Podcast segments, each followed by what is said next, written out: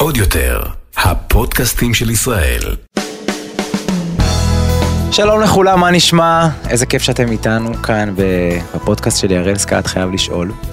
והיום נמצא איתי מישהו מאוד מאוד מיוחד, שפגשתי לפני טיפה יותר מ-11 שנה, והוא מסוג האנשים האלה שתמיד אנחנו שומעים מחברים או ממשפחה שאומרים, אתם לא מבינים, אני פגשתי מישהו שהוא פשוט הציל לי את החיים, הציל לי את הגוף, אתם לא מבינים, הוא שינה לי את החיים, הוא שינה לי את הכל. אז אני, מבחינתי זה הבן אדם, אני מופיע כבר המון שנים, אני משתמש בגוף שלי הרבה, גם על הבמה וגם בשירה. השירה היא משהו מאוד מאוד גופני, היא הפעלה של המון שרירים, ההופעות, הכושר שהתחלתי לעשות, ויש איזשהו שלב כזה שאנחנו צריכים מה שנקרא לתת בחזרה ולהקשיב לגוף שלנו, כמו שהוא משרת אותנו ומקשיב לנו. ו... סוד קטן, מתנה לגיל 30, אני קיבלתי מה שנקרא בלט דיסק, ממש באמצע הגב שלי, וזה היה משהו שהוא מאוד מאוד חדש לי, ושלא הבנתי ממנו שום דבר, ושם יצאתי למסע, בזכות בן אדם שפגשתי, שקוראים לו רפי פרטר, שהוא נמצא איתי כאן היום. אני אגיד בגדול שרפי הוא מייסד שיטת רפאל, שמה שנקרא לפי הכתוב, היא שיטת אבחון וטיפול ייחודית רב-מערכתית, שפותחה, התבסס על ניסיון של אלפי מקרים על ידי רפי, ומיושמת כבר מעל 30 שנה, והיא מטפלת בקשת רחבה של בעיות רפואיות, גב, מפרקים, מיגרנות, בעיות עיכול ומעיים, המון. ומה שמייחד את השיטה הזאת, זה בעצם שהם מאפשרים בצורה אופטימלית לממש את הפוטנציאל שלנו לרפא את הגוף. אז... שלום רפי. שלום רפי. אני מאוד מאוד שמח שאתה כאן, אני כבר הרבה שנים אומר לך, וואי, אני חייב לספר את זה לכולם, כולם צריכים לדעת. מה נשמע? בסדר גמור. אני שמח להיות פה איתך. אני שמח גם. אני רוצה לחזור איתך רגע, לנקודה שבה התחיל כל הדבר הזה שכבר אתה עושה 30 שנה, מאיזה צורך זה הגיע, איך זה הגיע ו... תראה, בפועל סיימתי בית ספר לכירופרקטיקה בגיל 25, זאת אומרת, בפועל אני כבר 40 שנה עושה את זה. אני מנסה למצוא כל מיני, אתה יודע, מחשבות, תירוצים וכן הלאה, בסופו של דבר אני מגיע לנקודה שזו איזושהי תחושה של שליחות, זה כאילו משהו בחר בי, וברגע שנבחרתי למשימה הזאת, אני עושה אותה במסירות נפש. יש, אתה יודע, אני תמיד שאנחנו נפגשים, אני ואתה, אני אומר לך שכולם חייבים לדעת על הדבר הזה, וזה נראה לי לא הגיוני שלא יודעים. אז בוא תספר שנייה רגע בגדול, על מנת שאנשים יבינו אותנו, אתה יודע, זה מושגים מאוד מאוד גדולים, שגם לי לקח קצת זמן להבין עד כמה הם פשוטים. תספר לי בגדול מה אתם עושים, מה אתה עושה בשיטה הזאת, שיטת רפאל. תראה, בוא נתחיל מכך שהתינוק שהוא נולד, הוא במסגרת של מושלם. זאת אומרת, הוא התפתח, יש פה איזושהי חוכמת התפתחות, שהתינוק מתפתח, העובר וכן הלאה, ואז הוא נולד כתינוק, ואז הוא ממשיך לגדול. זאת אומרת, יש פה איזושהי מערכת פנימית חכמה, בצורה גאונית, שבן אדם כמונו לא יכול להבין. אבל החוכמה הזאת נמצאת שם, והיא עובדת. עכשיו, כשהיא לא עובדת, כשאתה אומר מערכת, אתה מתכוון לגוף האדם. כן, המערכת זאת אומרת, אני מדבר ממערכת העצבים באופן כללי מוח, אל התא האחרון. כן. זאת אומרת, יש פה מערכת שהיא בנויה והיא יודעת לשמר את עצמה. כל מיני דברים שקורים לנו במהלך החיים, אם זה טראומות, פיזיות, נפשיות, מצבים מסוג אחד או אחר, למעשה מפעילים סוג של עול או עומס, על המערכת הזאת שרוצה לפעול באופן נקי לחלוטין. ואז בשיטה, בהסתכלות שלי, אני למעשה רוצה לבוא ולהגיד, רגע, אחד, אני יודע שיש חוכמת חיים, שניים, אני יודע בדיוק איך היא זורמת מהמוח למטה, דרך כל המערכות, אבל משהו מפריע לה, אז בואו נאבחן ונראה מה מפריע לה. עכשיו, ברמה של מה שמפריע, הוא יכול להיות מהמוח, דרך חוט השדרה, דרך העברים, דרך הרקמות, דרך השרירים, דרך זרימה של דם, או כולם ביחד.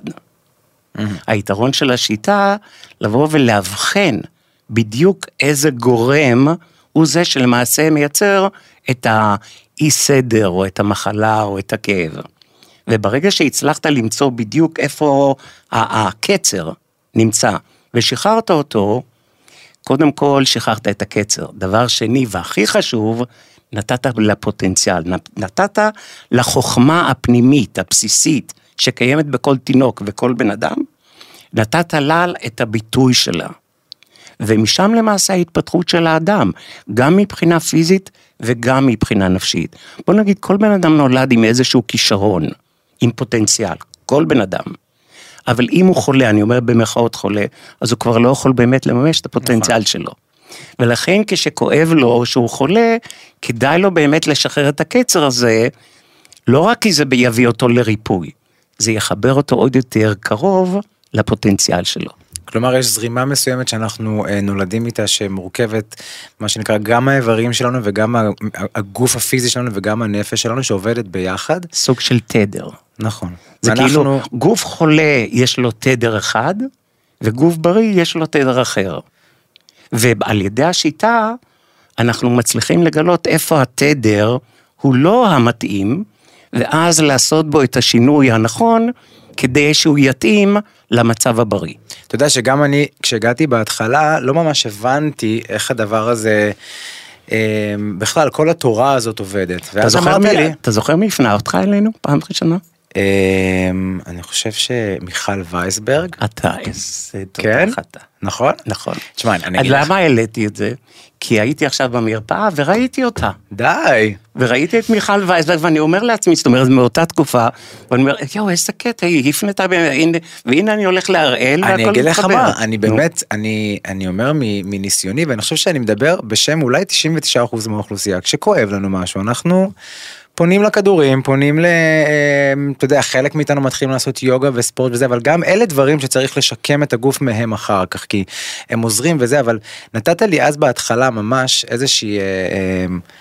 איזשהו דימוי כזה, איזושהי דוגמה לאיך, איך הגוף שלנו עובד, וזה ממש סידר לי את המוח. אמרת לי מהעולם שלי, שזה כמו כלי נגינה שיש לו מיתרים. נגיד אם אנחנו מסתכלים על הגב, אז כל עמוד השדרה שלנו הוא כמו מיתרים, וכמו שאנחנו מכוונים את הגיטרה, וכמו שאנחנו מכוונים את הפסנתר, ומכוונים כל כלי שנגן בצורה, בתדר הנכון שלו, ככה אנחנו צריכים להגיע ולטפל בגוף. כי אם עכשיו יש לי תו אחד, מיתר אחד שהוא לא מכוון בגיטרה, כל האקורד יישמע מאוד מאוד מזויף, וזה יישמע לא טוב. ואז אתה מתקשר אליי דחוף, ואומר לי, רפי, אני לא יכול לזוז. נכון.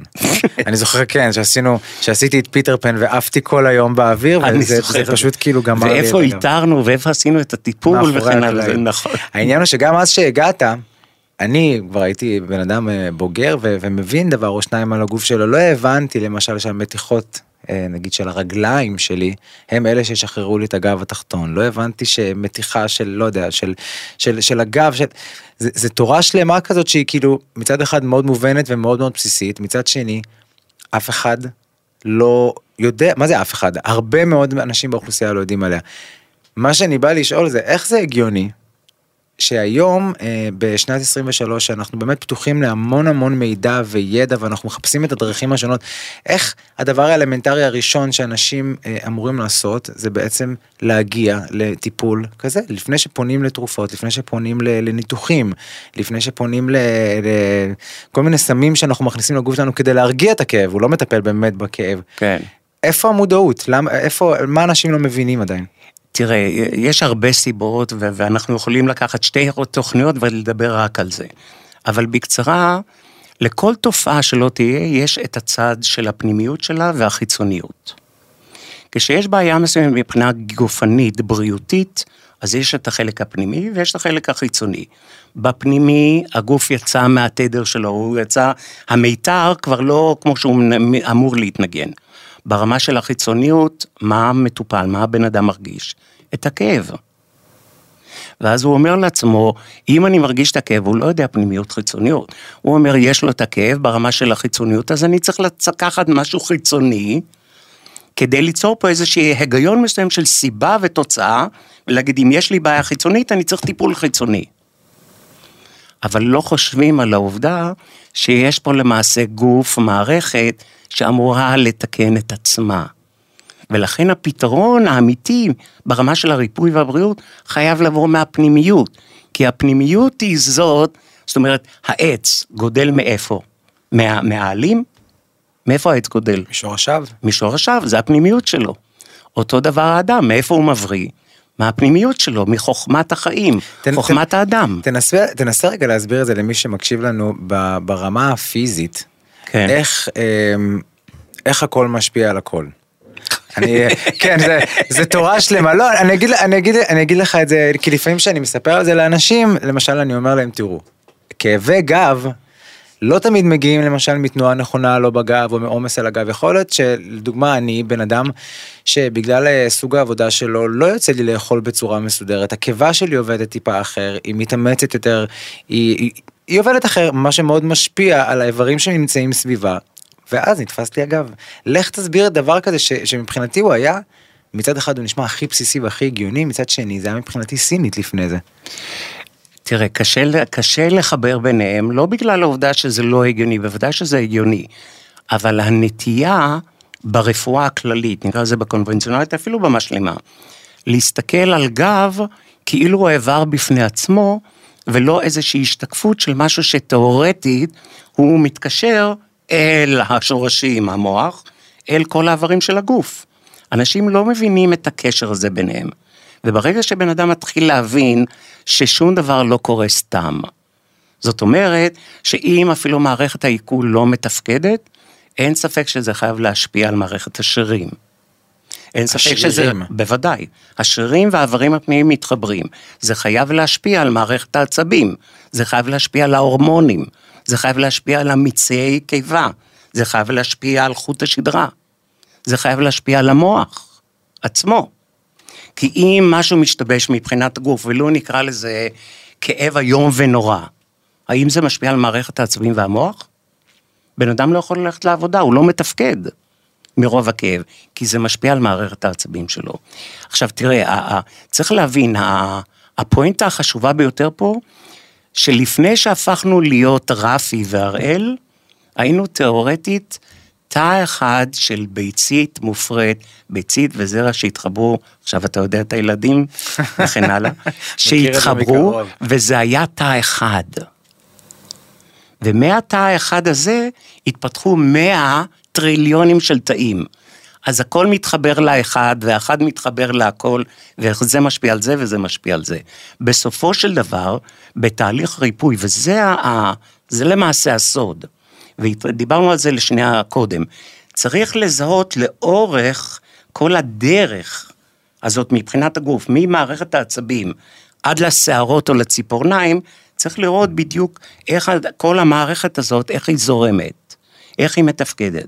וברגע שאתה רואה שהכל נקי, אז הכל נקי, אין לך מה לעשות. זה כאילו אם אפשר לדמות את זה בעצם כמו מין מערכת של זרימת מים של נחלים, שברגע שאנחנו סותמים את אחד הנחלים, שמים שם אבן קטנה שסותמת את זה, זה משפיע וגורם לשאר לעלות על גדותיהם. אפילו ברמה של לקבל החלטות לא נכונות בחיים שלך נגד הפוטנציאל. תסביר. שגורמות לך להתנהגות פיזית אחרת. נכון, שגורמת לך להתנהג אחרת, כי אתה לא בא כבר מהמקום הנקי, אלא משהו שכבר מפריע, ואולי הבן אדם לוקח כדורים, והוא לא זריקות, והוא הולך לרופא, אמר לו אולי אתה צריך ניתוח וכן הלאה. הבן אדם הזה כבר הוא לא לגמרי פנוי להתחבר לפוטנציאל שלו. הוא סוג של במות של הישרדות עכשיו. הוא רוצה לשרוד. הוא כבר לא מתחבר לפוטנציאל. זה מוביל אותי... לקחת, שחררת, פתחת, אומר, אוקיי, אני נקי, נעלם לי, אין לי שום דבר שמפריע, הכל זורם. כמו שאמרת, הנחלים, נכון, הנחלים זורמים, הכל טוב ופה. אני יכול להתרכז במה באמת חשוב לי. כן. עד כמה, זה מוביל אותי לשאלה הבאה שלי, עד כמה המערכת הרגשית שלנו, הנפשית שלנו, משפיעה על הפיזית. עכשיו, כולם יודעים יש קשר מן הסתם, אתה יודע, כל אחד יכול להגיד לך שכשהוא לחוץ, הוא מרגיש את הגוף שלו טיפה קפוץ, וכשהוא מתרגש, הוא מרגיש את הבטן שלו טיפה מבעבעת וזה, אבל עד כמה כוח הריפוי שלנו, שהוא באמת אחד הדברים הכי חשובים בעצם בחיים שלנו, על מנת להמשיך כאן בעולם הזה, עד כמה היא משפיעה על הריפוי שלנו? תראה, אני אהיה חכמולוג. ברמה שאתה מתייחס לזה, זאת הרמה שזה משפיע.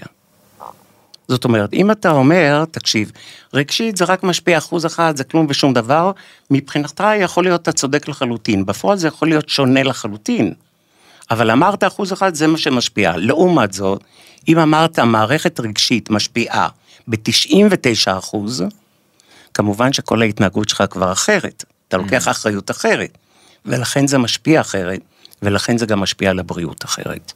זאת אומרת, אתה לא יכול במצב מסוים שגוף נמצא בו, אתה לא באמת יכול להפריד, כי אי אפשר להפריד. כמה מזה זה בסופו של דבר, זה נפשי, רגשי, וכמה זה פיזי לחלוטין. תמיד יש את שני החלקים. לי באופן אישי, המודעות הרוחנית שלי, רגשית שלי וכן הלאה, משפיעה על הגוף שלי ב-99%. זאת אומרת, אם אני מבחינתי במקום נכון, טוב, מתחבר לפוטנציאל, ליכול שנשלם עם עצמי, וכן הלאה, אני גם מרגיש את זה בגוף. לעומת זאת, אם אני לא שם בדיוק בתדר הנכון, בגוף אני מיד ארגיש את זה. עכשיו, רוב האנשים אין להם את הרגישות הזאת.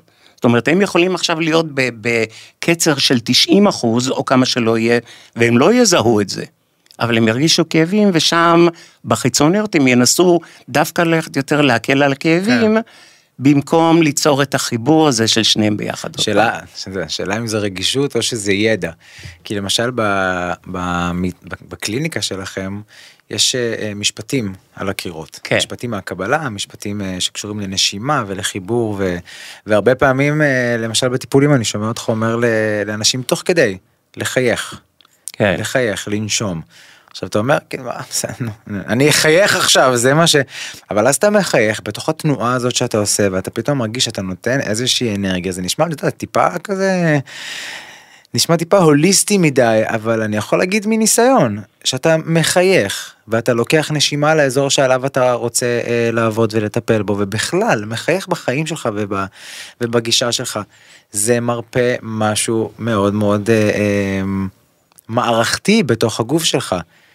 יש אנשים למשל שהגיעו לך לטיפולים והרגשת שיש משהו שהוא משהו רגשי אצלם, שהם לא מצליחים לשחרר, הם לא מצליחים כאילו לאסוף את הכוחות שלהם, וזה ממש משפיע על הטיפול הפיזי שלהם.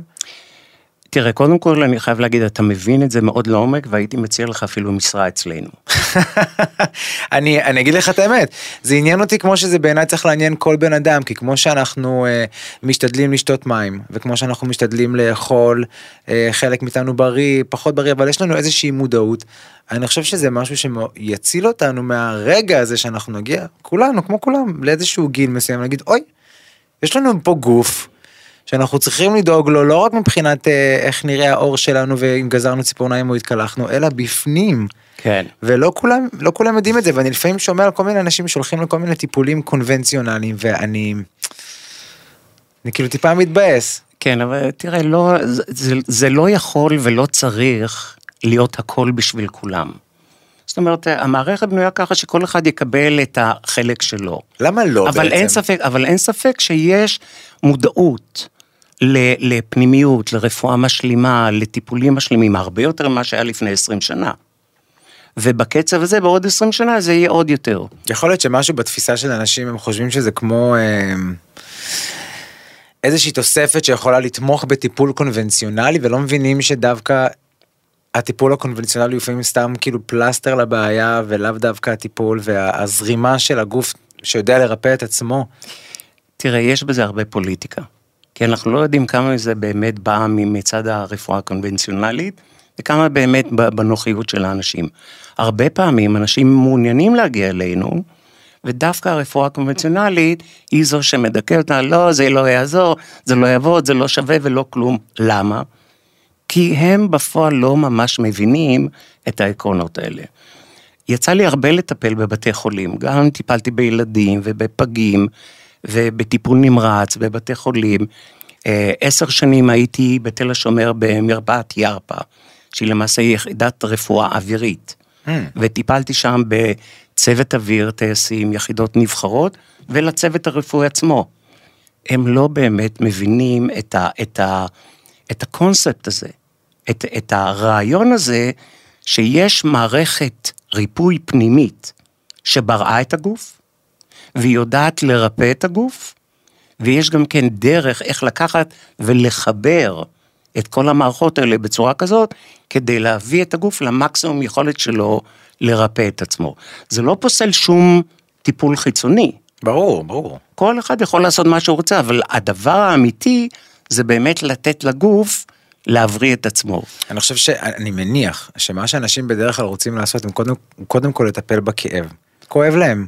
הם רוצים להזיז את הכאב הצידה, לחזור רגע לעצמם, לנשום, ואז כאילו... מאיפה זה בא? ממקום של ספק, של חוסר אונים, של פחד. אני חושב שזה ממקום של חוסר הבנה. ברור ששם מגיע גם הפחד והספק וחוסר אונים, באמת כאבים, לא צריך להסביר, זה משהו שיכול לשתק אותנו פשוט, ואת החיים שלנו, את הזרימה שלנו, אבל אני באמת חושב, אתה לא תצליח לשכנע אותי אחרת, כי אני מרגיש את זה על עצמי, זה נובע הרבה מחוסר מודעות. על מנת שאנשים שמקשיבים לנו באמת יבינו, אני רוצה שתסביר רגע באיזושהי צורה, למשל אני אקח את מה שהיה לי, בלט, שזה משהו, שזו תופעה שיש להרבה הרבה מאוד אנשים באוכלוסייה, מה קורה כשהם לוקחים כדורים לטיפול בכאב של הבלט, ומה קורה כשהם מגיעים ומטפלים אצלכם בסיבה, וככה מאפשרים לעצמם גם לתת לגוף להחלים. מה ההבדל בין שתי הגישות האלה? טוב, בואו נתחיל בכך, קודם כל אנחנו מסכימים שיש חוכמה פנימית בגוף, והגוף יודע ויכול לרפא את עצמו. מסכים, זה עובדה. אוקיי. עכשיו, ברגע שיש לך את המקום הזה של הבלט של הדיסק, אתה צריך לשאול את עצמך, מה קרה פה? זה כאילו, המזג האוויר השתנה, פתאום הרמתי, מה קרה? למה זה נוצר הדבר הזה? כי הגוף לא עושה שום דבר סתם. עכשיו, אם אתה אומר... כן, זה בגלל שיש לו חוסר באקמול, טלנול, או זריקה אחת או אחרת, אז אתה אומר, כן, יש סיבה, יש תוצאה, יש בלט של דיסק, יש את הכאב, הסיבה יש חוסר באקמול, נתתי לו את האקמול, פתרתי את הסיבה, את העניין. אבל זה לא נכון. כי עכשיו, אם ניקח את הגוף שלך, ואני לא רוצה לדבר עליך, אני לא חושב שזה הפורמט, אבל בכל אופן, אם תסתכל על עמוד שדרה, שהוא נקרא עמוד שדרה כי הוא משדר, דרך כל מערכת העצבים, הוא באמצע והוא מחבר את הצד הימני ואת הצד השמאלי של הגוף. אם יש הפעלת כוחות שהיא לא סימטרית, ואני מראה, זאת אומרת, ברמה של הידיים, זאת אומרת, הגוף, עמוד השדרה כאילו מתקפל, מה יקרה לדיסק? מה יקרה לעמוד שדרה? הוא יזוז הצידה. אני אתן דוגמה למי שמקשיב לנו, אפילו ברמה של, רפי שאל אותי בהתחלה, באיזה צד אני מחזיק את המיקרופון כשאני שר. נכון. כי הגוף שלי כולו, מתאים את עצמו לצד הזה, כל הפעולות נעשות בצד הזה. ואפילו אנשים שמחזיקים מחבר, או אפילו מדפיסים, לא משנה מה עושים, אבל ברגע שיש דומיננטיות ברמה הזאת, שזה מייצר חוסר איזון, בלט דיסק, פריצת דיסק, זה העתיד. כי זה מה שמייצר את המצב הזה. עכשיו, לקחת נגיד כדורים, זריקה, מסאז', לא משנה מה וכן הלאה. כל מה שעשית, לא הצלחת ליישר את העקמומיות הזאת, הדיסק נשאר בחוץ, והוא ימשיך לצאת יותר ויותר החוצה. כשאתה בא אליי, אני מתחיל לזהות, מה למעשה מייצר את החוסר איזון. האם זה יכול להיות העובדה שאתה מחזיק את המיקרופון, יכול להיות הארבע או מה שלא יהיה, ואז למעשה פתרתי את הסיבה. אז נשאר לי ליישר עכשיו את העמוד השדרה, ברמה של לעבוד על חוליות, ולראות את הדיסק נספג פנימה. וזה עובדתית שדיסק יכול להיספג פנימה, גם ברמה של פריצות של דיסק. וברגע ששחררת את הדיסק, ושינית את הרגלי החיים, למעשה עכשיו אתה שומר את עצמך במקום טוב. ומה בעצם הייתה עושה לצורך העניין ארקוקסיה? ארקוקסיה זה אנטי-דלקתי, זאת אומרת, בכל מצב שיש איזשהו כאב, פגיעה אחת או אחרת, יש תגובה דלקתית. למה יש תגובה דלקתית? מי מייצר אותה? המוח, מערכת העצבים. למה הוא מייצר אותה? הוא אומר, תקשיב, יש פה פצע, יש פה תהליך של שיפוץ, אני צריך להביא עכשיו חומרים, אני צריך להביא מסעיות, אני צריך להביא חומרי בניין, זה הדלקת. למה? כדי לתקן את הנזק שנגרם שם. עכשיו, אותה ארקוקסיה שלוקח, או זריקה, או וולטרן, או לא משנה מה, ברגע שאתה מדכא את המערכת הטבעית של הגוף שרוצה להבריא, מה קורה בפועל? יש הקלה, אבל אז הנזק מחמיר. לא, גם בעצם לא טיפלת בזה, טיפלת ב... ברור, לא טיפלת שום דבר, זאת אומרת... בתסמינים. רק, בואו ניקח דוגמה, נגיד יש לך מכה ואתה רואה מטוס בשמיים, ואתה אומר, אתה יודע מה, נראה לי שהוא אויב. בואו נסגור את המקם, פתרנו את הבעיה. כן, גדול. כן. לא פתרנו את הבעיה, זה עדיין שם. אז האנטי-דלקטי וכל התרופות למיניהם, הם בסופו של דבר, הם רק שם, כדי כאילו להגיד, זה סגירת עיניים, להגיד, אוקיי, אז אני לא מרגיש את זה, ולכן זה איננו. יכול להיות שהשיטת הטיפול הזאת, היא יותר רווחת, כי מה לעשות, יש מיליארדי אנשים בעולם, ואין מספיק כוח אדם, סלש חוכמה, סלש צוותים כאלה, שיודעים לטפל בצורה כזאת, כי אני שוב חוזר לשאלה הראשונה של, למה בכלל לפנות לתרופות, אם יש דרך לתת לגוף, לאפשר לו? לא נדבר על מקרים, אתה יודע, כן. קטטונים כאלה. תראה, אני חושב שצריך לאפשר את הכל. כי, אתה יודע, בסולם של הערכים והמודעות של האנשים, יש את אלה שהם בקומה ראשונה, יש כמה אלה בקומה עשירית, כל אחד בקומה שלו, והוא צריך את הפתרון הנכון שלו, כן. ולפגוש את הרופא הנכון שלו. בסופו של דבר, גם אני, גם אתה, זה לא משנה אם אתה במדרגה 1 או 10 או 100. המטרה שלנו בחיים, מבחינה בריאותית, זה תיאורטית לעלות עוד שלב בסולם. כל יום להפוך להיות ליותר ויותר בריאים. זאת המטרה. כך שגם אנחנו, וגם זה שלוקח את התרופות, באיזשהו שלב הוא יגיע להכרה. זאת אומרת, איך אתה הגעת להכרה? איך אני? הרי גם אני פעם הייתי הצרכן של כימיה וכן הלאה. ובאיזשהו שלב הרגשתי שזה לא עובד יותר. וזה השלב, אתה יודע, הרבה פעמים רופאים אומרים, עכשיו אתה בידיים של אלוהים. אז אני אומר, אני מתחילה בידיים של אלוהים, ולכן אני צריך לפתור את הבעיות שלי לבד. ולכן הפתרון הוא על ידי כך שאני נכנס לתוך הפנימיות. אני רוצה לגלות, זאת אומרת, בכל כאב, בכל פעולה, בכל דבר שאני עושה, אני רוצה לגלות את הכוח, אני רוצה להגיד את העוצמה, אני רוצה, במילים אחרות, את התדר הפנימי, הנשמה, כוח החיים, אני רוצה לחוות את החיים, אני לא רוצה לדכא, אני לא רוצה למחוק תחושות והרגשות, אני רוצה להרגיש הכל, ושאלה יהיו הקלפים שלי. איתם אני רוצה לשחק. אל תוציא לי קלפים מהחבילה. זה נכון להגיד שפתרונות כאלה קטנים של בעיות, נגיד סתם, כמו בלד וכאלה, ימנעו אחר כך איזושהי דרדרות במצב של הגוף, אם הוא לא היה מטופל, וגם ככה ימנעו מחלות אחרות, שכאילו יגיעו אולי בעתיד? והתשובה, הדרך הכי טובה להסביר, זה תחשוב על צינור מים ועל עץ. ואם תיקח את הצינור מים ותקפל אותו, סוג של בלט פריצת דיסק, עם הזמן העץ לא יקבל את המים. אז בהתחלה זה יהיה פחות משמעותי, כי הוא כבר קיבל. אבל בעוד שנה, בעוד 20 שנה, שהוא לא מקבל את המים, הוא לא מקבל דרך חוט השדרה, עמוד השדרה, משהו השתנה, משהו השתבש, אין ספק שבתהליך של זמן, זה רק ילך ויחמיר. אתה, שמגיעים אליך, אתה עובר עם הידיים על כל הגוף, ונמצאת לידך, או נמצא מישהו שרושם את כל הדברים שאתה אומר, שבהתחלה זה היה סינית מבחינתי. מה אתה מרגיש שם באצבעות? זה כאילו, זה כמו לעשות רנטגן עם אצבעות. מה אתה מרגיש שם? אתה תיארת את זה יפה קודם, אמרת, זה כאילו יש שם אבן, שאתה צריך להזיז אותה. אתה מרגיש את זה פיזית כאילו? אני מרגיש את זה פיזית. תראה, אבל זה תהליך של זמן, אתה יודע, שנים, שזה חוש אישי שאתה מפתח. זאת אומרת, כשאני שם את היד, אני מרגיש גל, או שאני מרגיש חלקיק. אם אני מרגיש את הגל, זאת אומרת שהכל זורם והכל טוב ויפה, שום דבר לא עוצר אותו. אם אני מרגיש חלקיק, אם אני מרגיש אבן, משהו דוחף אותי, משהו מתנגד לי לתנועה, אז אני יודע שיש שם איזושהי סתימה, שצריך לשחרר אותה. את הסתימה הזאת, אחרי זה אני משליך אותה. איזה איבר, איזה שרירים, איך זה יכול להשפיע פיזית, הורמונלית, מנטלית, רוחנית. תן לי, תספר לי על איזה מקרה אחד שהיה מבחינתך כאילו הכי מדהים ופורץ דרך של מטופל או מטופלת שעברו אצלך. כולל בעלי חיים או רק בני אדם? תכף אנחנו נשאל את זה, כי אני, האמת, עד עכשיו שאמרת, לא ידעתי שאתה עם בעלי חיים. עם תינוקות ידעתי, אני זוכר שבאתי אליך עם ארי, כן. ועד היום לפעמים אני מחזיק אותו בצורה שבה אמרת לי להחזיק אותו. ואמרת לך שהוא בסדר. הוא מדהים. לא, אמרתי ברמה של עמוד השדרה, לא בסדר, ברמה... לא, זה ברור. אם הוא גורם לנחת לאבא שלו. לא, אבל אפילו אמרת לי, אני זוכר שבדקת אותו, ואמרת לי שהוא שובע, ולא הבנתי איך אתה מצליח להבין את זה מה... יכול להיות שמהתגובות שלו, הפיזיות. זה מהתדר, זאת אומרת, אני מרגיש, משהו מאוד כזה, חי, נושם, תוסס וכן הלאה, אתה מרגיש את זה? אני מרגיש את זה כל יום.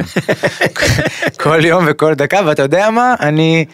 אם לי יש זרימה בגוף, ואני, הגוף שלי בריא, וזה אין לי בעיה, אני ארדוף אחריו לאן שצריך, שיהנה, זה ילד, זה ה... אבל תספר לאנשים ששומעים אותנו, כי לא תמיד אנשים מבינים, זה נשמע כמו איזה חלומות כאלה, שכן, אבל זה איזשהו מקרה שניצל מאיזה ניתוח, או מקרה שניצל מאיזה טיפול שלא היה עוזר לו. יש כל כך הרבה סיפורים, אבל יש סיפור אחד שהוא ממש יוצא דופן, אבל הוא קצת ארוך, אז תעצור אותי אם אתה רוצה. בכמה משפטים. לא, זה יותר מדי מעניין, אתה יודע, כדי לתת לזה דקה, אבל בוא אני אתחיל וזה, ואם אני את זה, אתה תגיד לי. בכל אופן, אני נמצא בספרד, אני מטפל באיזשהו שחקן כדורסל, שהזמין אותי לספרד לטפל בו, ואני מקבל טלפון בהול, מאנשים שהכרתי וכן הלאה, שיש איזושהי פגית, בת 28 שבועות, אולי 30 שבועות, משהו כזה, במשקל של 1.2 קילו, זאת אומרת, זה כמו סטייק גדול. כן.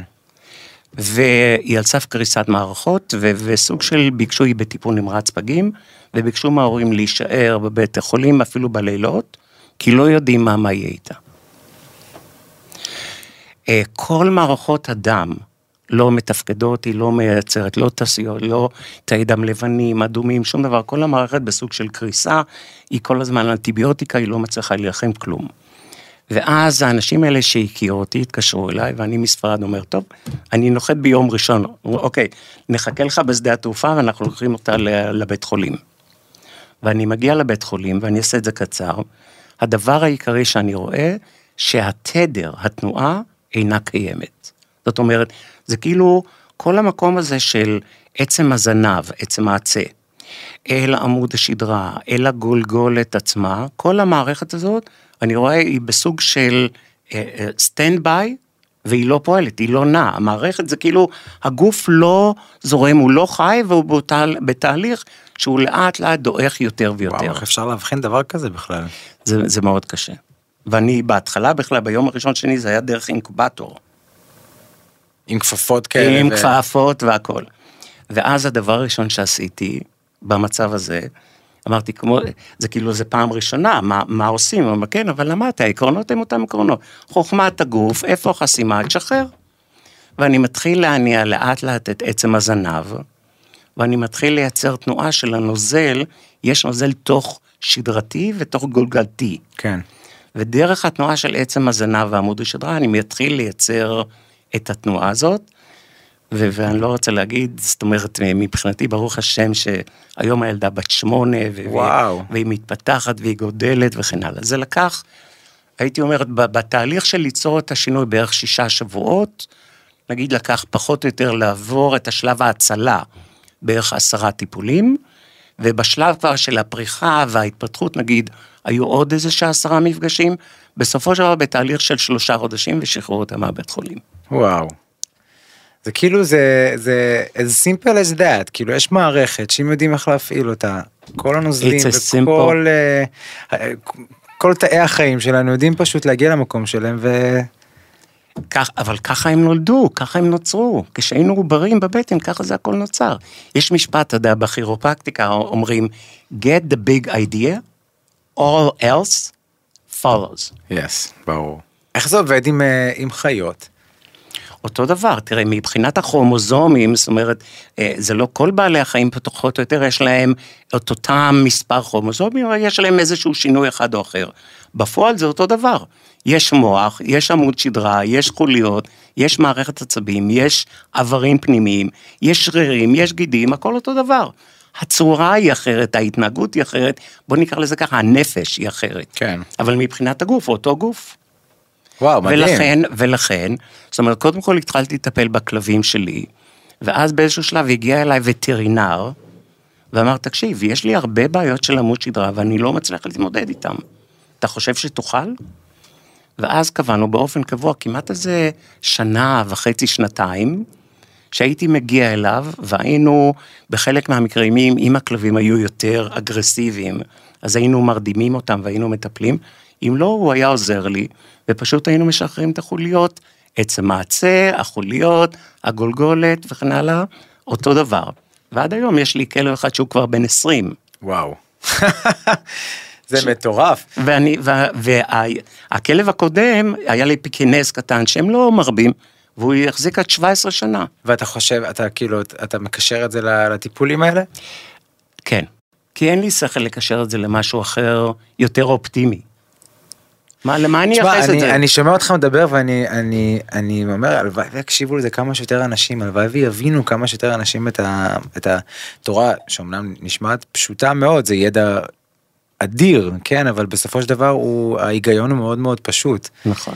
אני יודע שהרבה אנשים שמדברים איתם על טיפולים מהסוג הזה, ואני מנסה להסביר להם למשל מה אתה עושה, הם שומעים את המילה כירופרקטיקה, הם כאילו, לא, לא, לא, שמענו סיפורים וזה, מה, איזה שם נוצר לכירופרקטיקה? מה אנשים כאילו לא מבינים בדרך? תראה, עקרונית לא מבינים. כשאתה לא מבין, אתה יודע, הנטייה היא לרצות לרומם את עצמך ולהוריד את האחר.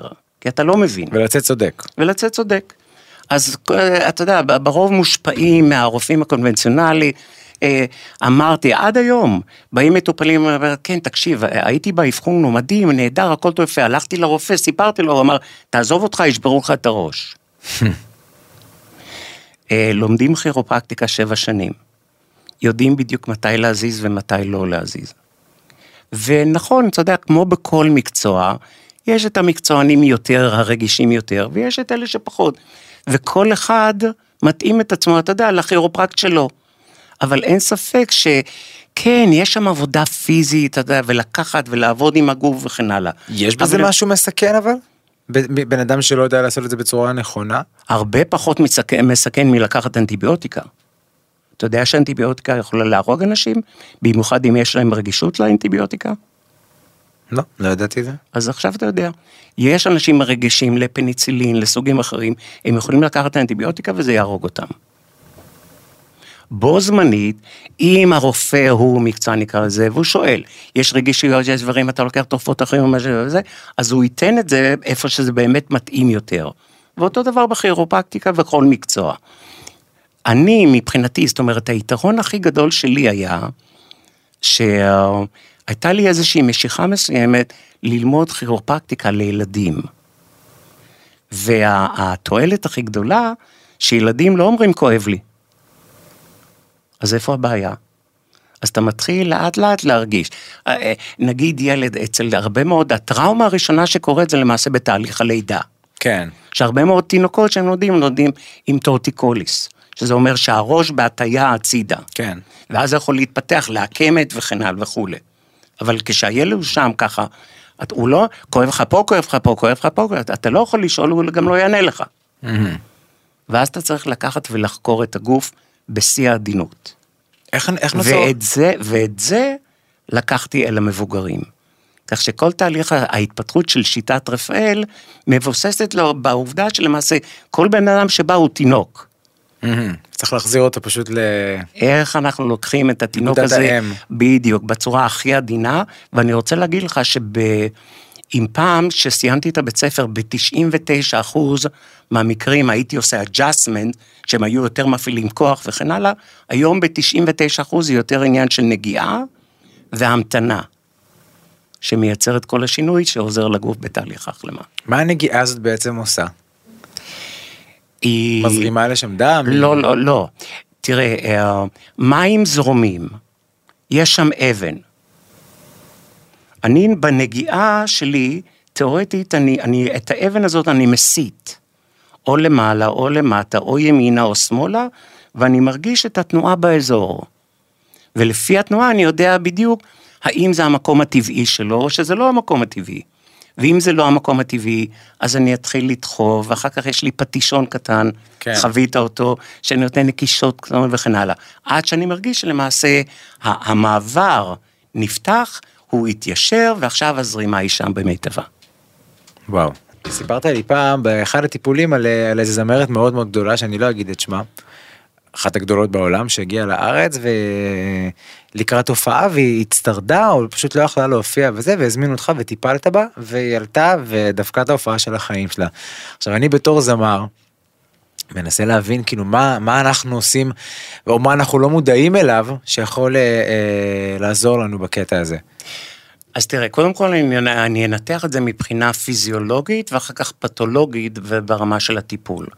זאת אומרת, כל זמר, לא משנה איזה בעל מקצוע, יש איזשהו חלק מסוים בגוף, שהוא משתמש בו יותר, בוא נגיד מכל בן אדם אחר, או משתמש כל הזמן. לדוגמה, אתה שר, האם זה מאמץ את המיתרים, שרי הגרון וכן הלאה, זה מאמץ? היום הרבה פחות, כי למדתי לשיר אחרת. כן, אבל כן, בגדול כן. עכשיו, היא באה, אותה זמרת מפורסמת, הגיעה והתקשרו אלינו, ואמרו, תקשיב, יש זמרת, אנחנו לא יכולים להגיד את השם וכן הלאה, אנחנו מעוניינים, יש לה בעיה בגרון, והיא שם במשך כבר כמה חודשים, היא מתקשה להופיע, ואז היא מופיעה עם כל מיני פלייבקים ודברים וכן הלאה. שמענו עליך, דיברו וכן הלאה, ואמרו, הם מעוניינים באבחון. ואז כשהגעתי לשם לבית מלון וכן הלאה, ואני לוקח ואני מאבחן, ראיתי שלמעשה הסיבה לכל התופעה הזאת שהיא סובלת, שורה לחוליה C5-C6, שזה החוליה החמישית והשישית בצוואר, שלמעשה סביב כל האזור הזה, כל הקופסה הזאת של מיתרי הקול, השרירים והמערכת הלימפטית. זאת אומרת, גם אם אתה מודע או לא מודע, כשאתה שר ולפעמים אתה הולך חזק, אתה קורע סיבים. ואז הגוף מחלים, אבל הייתה לה שם את ההפרעה העצבית והרקמתית והלימפטית סביב האזור והחוליה הזאת, ולכן היא לא החלימה. ואז הבעיה נצרה יותר ויותר כרונית, וזה השפיע ממש על השירה שלה. וכשהזמינו אותי, באתי אליה, שחררתי את החוליה C5-C6, שחררתי את כל המערכת הלימפטית, השרירים, הגידים וכן הלאה באזור, ואז היא עשתה, וואה, מה קרה? כאילו פתאום הכל התחילה ויברציה, כאילו חזרה. המיתרים בעצם היו בסדר, פשוט מי שתומך בהם, על מנת שהם יכולו להפיק צליל. נכון. זאת אומרת, כל הקופסה, כאילו, כל הקופסה הייתה עקומה, ולכן המיתרים כבר לא יכלו להתנגן. וזה משהו שכאילו אפשר למנוע לעתיד? ברור. שאם, זה לא משהו, זה כמו כל דבר אחר שאתה לוקח. יש לו את המקום הטבעי והנכון והבריא, ויש לו את המקום הלא טבעי שלו. ושם מתחילות הבעיות. מי שהכי אהב אותי מהסיפור הזה, זה הילדים שלי. ברור. אני יכול להבין לגמרי. כי באותו ערב, בהופעה, אנחנו היינו ב-VIP. איזה כיף. הייתי רוצה לשמוע ממך לקראת סיום, אנשים ששמים אותנו ואומרים, אוקיי. אז אולי בכל זאת תצטרף אלינו. מה זאת אומרת?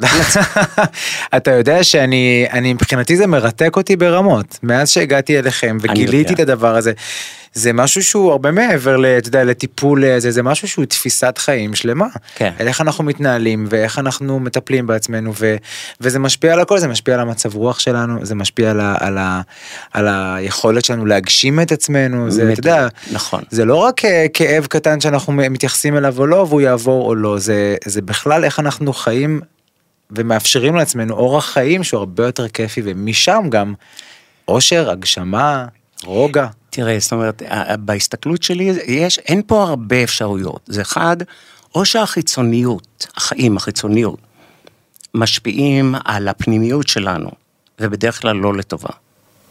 כי כמה החיצוניות יכולה באמת לספק ולמלא אותנו.